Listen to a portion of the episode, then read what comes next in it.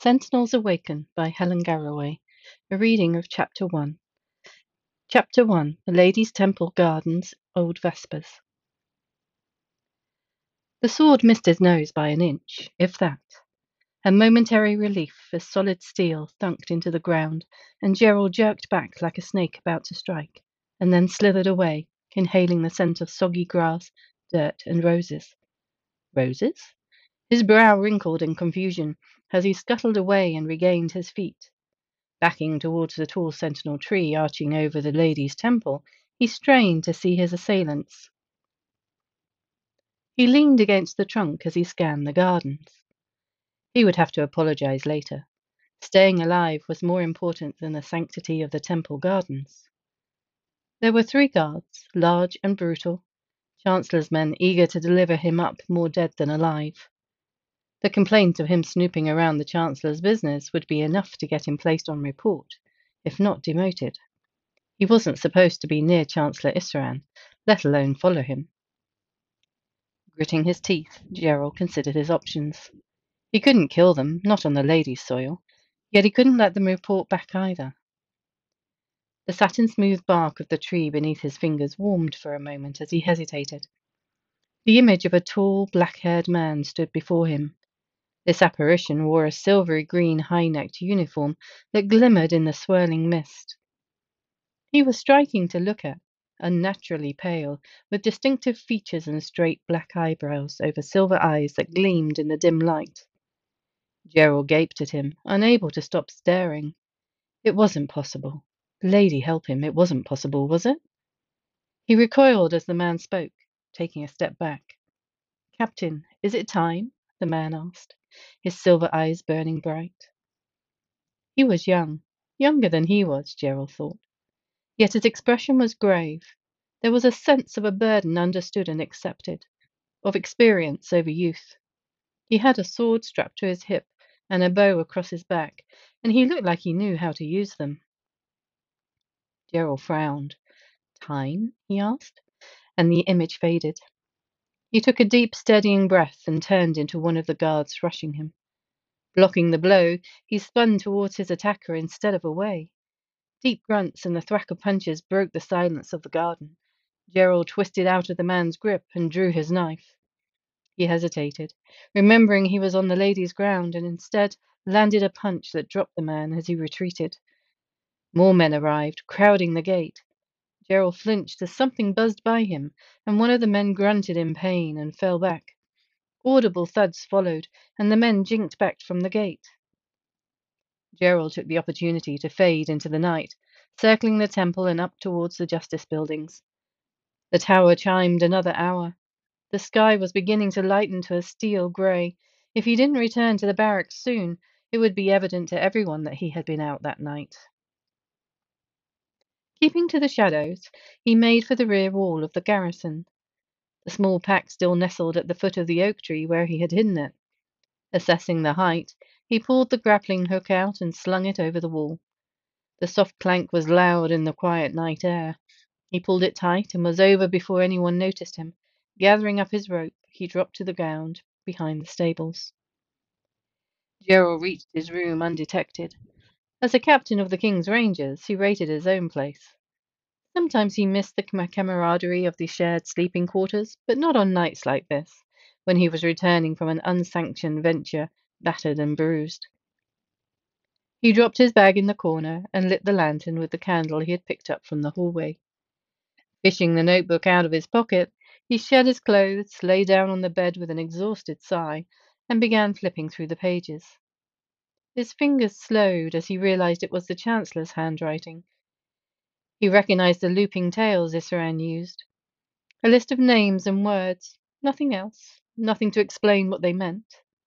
Most of the names in the book were known to him, a scattering of administrators, lords, and courtiers, as well as high ranking officers from both the Rangers and the King's Justice. He snapped the notebook shut and lay frowning in thought as the sky lightened. Had he seen a man in the Sentinel? Legend said that the Lady Leandri's sentinels, her personal guards, had all vanished with her when she sundered the Bloodstone and brought down the veil nearly three thousand years ago. The trees appeared at the same time. It was said in memory of them, and that's where the name came from. Some said the guards slept inside them, unable to cross the veil with the lady. No, it couldn't be true. It was all myth and legends. His unsanctioned foray into the warehouse district of Old Vespers raised more questions than answers. If the Chancellor was involved in smuggling goods across Vesperi, then they were in more trouble than he had realized. According to the notebook he had found, the Chancellor was colluding with a network of influential individuals. Rising before six chime, he showered and dressed in the grey and black of a King's Ranger. The only visible sign of his overnight excursion were his reddened knuckles and a slight bruise discolouring his right cheek. At least they could be explained easily enough. Everyone gained bruises in the sparring ring.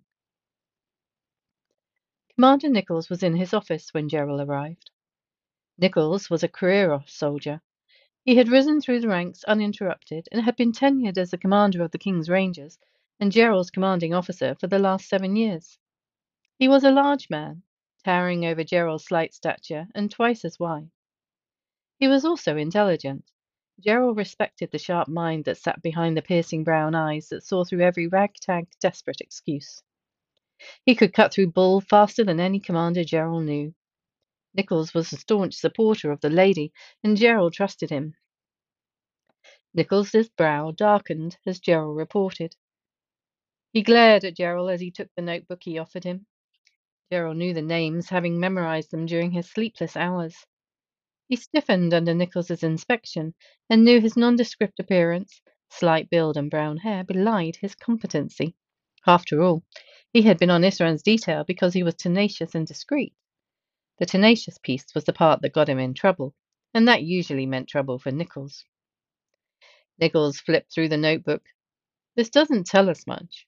It certainly wasn't worth drawing Isran's attention to you any more than it already is. You're not supposed to be anywhere near him. I didn't expect him to be there, sir. I left him in the arms of his latest floozy.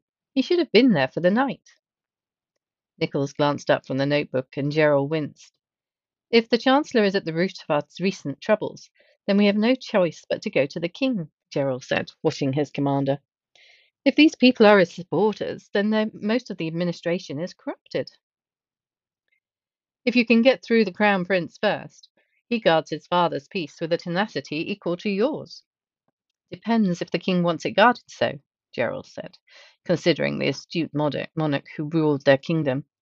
He didn't think the king would accept his son's scheming for long. Unless he says otherwise, that is what we have to accept. Nichols glared at Gerald in warning. Do not offend the prince, Haven. Your life will become much more difficult if you do. You think Isran is a pain. Carol would be ten times worse. But it's not like the king to allow others to speak for him, Gerald argued. Nichols shrugged. It's time the prince was more involved, and I expect Benedict is preparing him for the throne. Still, it doesn't seem right to me. Good job it's not down to you, then, isn't it? Leave this with me. I'll see if I can get an audience with the prince. Keep your head down. You're supposed to be off Isran's rotation, so stay away from him. Let's not rile him any more than necessary. Keep to the barracks. Nichols stood and leant on his desk. Understood? Yes, sir. Gerald saluted and left the office. He didn't think arguing would get him anywhere. He knew Isran was up to no good. Look at his attempts to lose Gerald. If he didn't have anything to hide, he wouldn't try so hard. His turning up at the warehouse, which was totally unexpected, sealed it for Gerald. He wondered why Nichols wasn't so sure. The days passed, and Gerald kept to the barracks, leaving once to visit the ladies' temple to apologize for fighting in her gardens. When he arrived, a young man was kneeling before the altar, and Gerald halted in surprise. The white marble was shimmering. It solidified as he watched, and the soft voices drifted on the air. Dearest Beleri, please be, be a diversion. Protect him. But, my lady, the man broke off as he looked around, aware of someone behind him. He rose in one fluid motion, turning back to bow towards the altar. He turned away, keeping his eyes downcast, and left the temple, but Gerald recognized him even without his bow strapped to his back. The glimpse of silver eyes and the archaic uniform, those were distinctive. Hey, wait! Gerald ran after him, but he had disappeared. The gardens were empty. Returning to the temple, Gerald knelt before the lady's altar. He stared at the lifelike statue of a young woman standing barefoot by a stream, surrounded by flowers. The Lady Leandri, the deity who helped create the world of Remagen. The white marble gleamed in the soft light of the temple. The statue shimmered, and the flowers rustled, giving off a heady scent. You are late, my captain. Gerald stiffened, glancing around the empty temple, and his stomach fluttered as he stared at the statue. Late? Events quicken, and we are unprepared. He swayed, grappling with her words. Unprepared for what? The forgotten stir. It is time. Gerald braced a hand on the stone step. What was going on? He flicked another glance around him and back to the statue. The forgotten? They wait patiently, my captain. Who does? A tinkling laugh filled the air. Who do you think? The shimmering statue solidified and the laugh faded. The statue gleamed in the subdued light, watching him. Gerald rose, staring about him wildly, his heart thrumming in his chest. He backed away from the altar and hurried out of the temple. He stopped before the tall sentinel. It couldn't be. The myths could not be real. The silver trunk glistened in the sunlight, and he placed a tentative hand against it. Nothing happened. He shook his head. He was an idiot. What had he expected to happen? Did he really think a man would step out of the tree? The sentinel stood as it had for the last century and more. Record stated that the temple had been buried beneath the land for nearly 3,000 years, and all that time the sentinel had been sheltering it. As the soil was excavated and the temple revealed, the sentinel had slowly straightened, its pointed leaves reaching for the sky. It was one of many sentinels scattered across Remagen, though the only one in Old Vespers. Deep in thought, Gerald paused at the entrance of the chapter house. After a fleeting glance back at the temple, he entered and approached the duty scholar. History of the Sentinels, first floor, section 12. You won't find much, though. No one's been able to explain them, the duty scholar said, pointing the way. Gerald leaned back in his chair and scrunched his face up. His eyes were sore from trying to decipher the faded text in the oldest document he could find. According to the dusty journal, the Lady Leandri had called forth her sentinels in 1122, and nearly 100 men and women had responded, committing their lives to her. Then she had dispersed them throughout Remagen. She had kept an arm at the palace. An arm? He frowned at the unfamiliar term and returned to the parchment, searching for references to an arm. He stilled as he read the list of twelve strange names that comprised the arm, the sentinels posted to the lady's palace. His breath hissed out as he found what he was searching for. The name he had heard for the first time only a few hours earlier. Valerian, he whispered. As Gerald returned to the barracks, his mind was spinning. Questions spangled off one another, and there were no ready answers. He wasn't sure if the lady had spoken to him, or if he had imagined her and the man. Could a man exist within a tree for 3,000 years? And if he could, why had he awoken now? And a more disturbing thought, were there others?